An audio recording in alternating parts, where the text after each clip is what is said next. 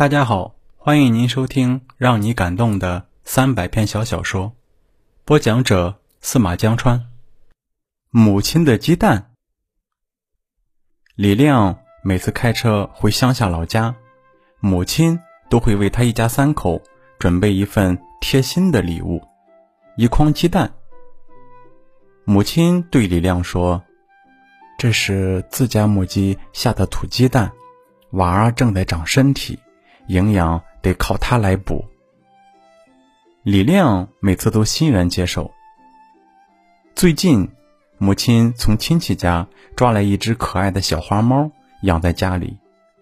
李亮的女儿很是着迷，老嚷着要上奶奶家看猫，不答应就撒泼开闹，不达目的不罢休。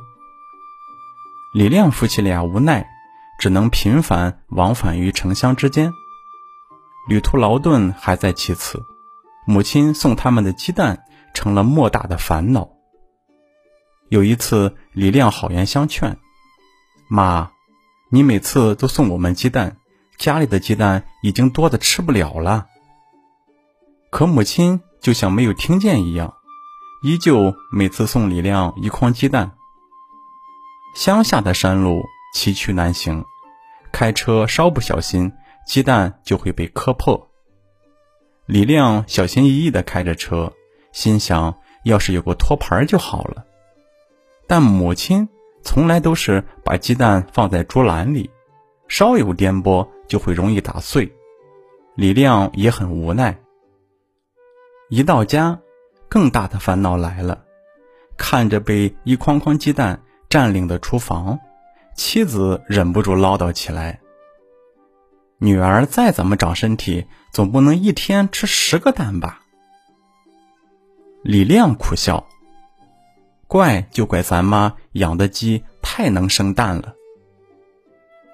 正在写作业的女儿听了，从里屋里探出头来说：“难道公鸡也会下蛋？奶奶家的母鸡上个月就杀光了，现在只剩下两只公鸡了。”李亮赶紧将最近拿回来的鸡蛋仔细的检查了一遍，发现这些全是从超市买来的普通鸡蛋。母亲这不是江边上卖水，多此一举吗？他不解的说：“虽然家里不富裕，可我们总不差买鸡蛋的钱吧？”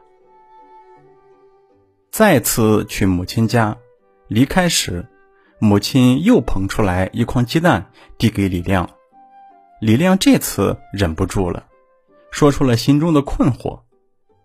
母亲愣了一下，笑着说：“还是被你发现了。从这里回城的山路，有几个拐弯的路口，特别容易出事儿。你又喜欢开快车，送你鸡蛋不是为了吃，是让你小心驾驶。”李亮恍然大悟，原来母亲送的是定心丹，他不由得为自己的迟钝感到羞愧。